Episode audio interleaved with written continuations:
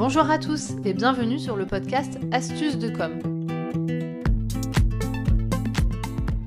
Je suis Natalia Montfort, fondatrice de l'agence de communication Optimize NC à Bordeaux et formatrice en réseaux sociaux. Qu'est-ce que vous allez trouver dans les podcasts Astuces de com? Tout simplement, comme son nom l'indique, des conseils, des trucs et astuces pour apprendre à gérer votre communication au quotidien.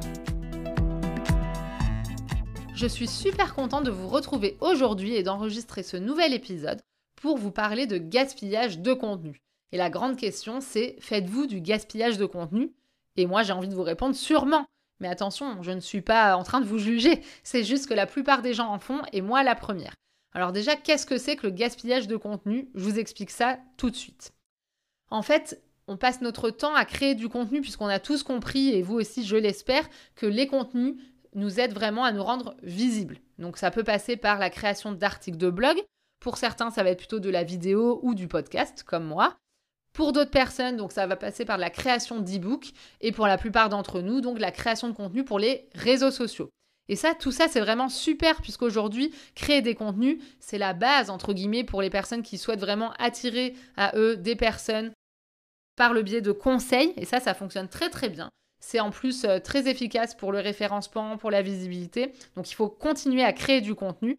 Mais par contre, comment faire pour ne plus gaspiller des contenus? Puisque ça nous prend quand même énormément de temps de créer tous ces contenus, je le sais, et moi la première, hein, euh, je, suis dans cette situation, ça prend du temps. Donc bah, qu'est-ce qu'il faut faire?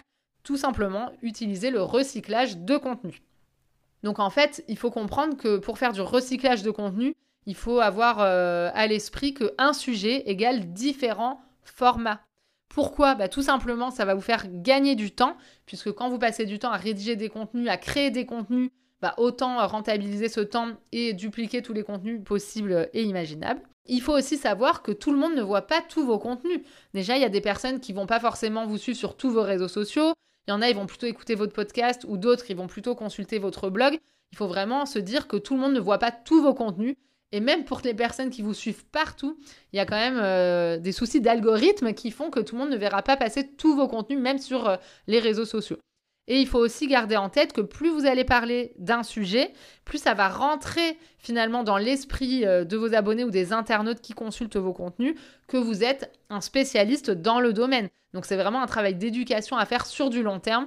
Donc il ne faut surtout pas avoir peur de saouler vos internautes, vos abonnés, les personnes qui sont fans de vous et de vos contenus. Pour vous donner un exemple, bah d'ailleurs, euh, on va faire un cas concret. Donc le gaspillage de contenu. Qu'est-ce que je vais faire moi de cette thématique? Bah Déjà, premièrement, vous avez vu, j'ai fait un podcast, un épisode pour mon podcast puisque vous êtes en train de l'écouter. Avec ce même thème, je pourrais euh, décider de faire trois posts sur les réseaux sociaux en coupant mon épisode donc en trois sous-catégories et également des stories pour parler de ce sujet. Ensuite, je pourrais me filmer pour introduire euh, qu'est-ce que le gaspillage de contenu, comment l'éviter et pourquoi c'est important de ne pas en faire. Et c'est pareil, je pourrais faire des petites vidéos soit pour une chaîne YouTube ou même d'ailleurs pour faire euh, un réel sur Instagram ou des stories euh, pour les réseaux sociaux. Ensuite, je pourrais faire un article de blog très très complet, puisque les posts que je vais faire sur les réseaux sociaux, on ne peut pas faire aussi long qu'un article de blog. Donc l'article de blog pourrait être l'endroit où vraiment je mets toutes les infos un petit peu comme dans mon épisode de podcast, mais pour des personnes qui préfèrent lire un article plutôt que d'écouter un épisode. Donc voilà, faire un article de blog. Et ensuite, donc, je pourrais éventuellement créer un e-book avec euh, carrément des cas pratiques, des exemples de euh, concrètement comment recycler ces contenus. Donc, je vous ai euh, montré par A plus B comment faire du recyclage de contenu avec un même sujet. Alors, ce que je vous invite à faire, c'est de choisir un sujet que vous avez envie d'aborder le mois prochain et de déterminer les différents contenus que vous allez pouvoir créer sur ce sujet. Vous verrez, ça sera très efficace, vous allez gagner du temps et en plus, pour votre image d'expert, vous allez aussi gagner des points. Donc utiliser le recyclage de contenu, c'est évident, c'est à mettre dans son quotidien. Euh, j'avais envie de vous parler d'ailleurs, euh, pour ceux qui ne l'ont pas encore vu, des webinaires que j'ai lancés euh, chaque mois dans le programme Comme Online. Pour information, donc au mois de juin, j'ai un webinaire prévu où je vais parler de batching. Donc le batching, c'est cette méthode où on crée justement, euh, par exemple, des contenus, mais sur une durée euh, courte pour, pour, du long terme. Donc par exemple, le lundi, euh, vous prenez une heure pour rédiger vos contenus de la semaine, ou bien deux heures pour faire sur 15 jours. Voilà, donc j'ai décidé d'en faire un webinaire. Et au mois de juillet, on parlera plutôt d'organisation, d'outils, de média planning, etc. Donc si vous vous intéressez euh, à ces sujets et que vous aimeriez euh, vous inscrire à mes webinaires, le premier est gratuit. Et sinon, vous pouvez euh, rejoindre le programme en achetant un forfait de 3 ou 6 webinaires. Pour plus d'infos, rendez-vous dans ma bio sur Instagram sur astuces de com.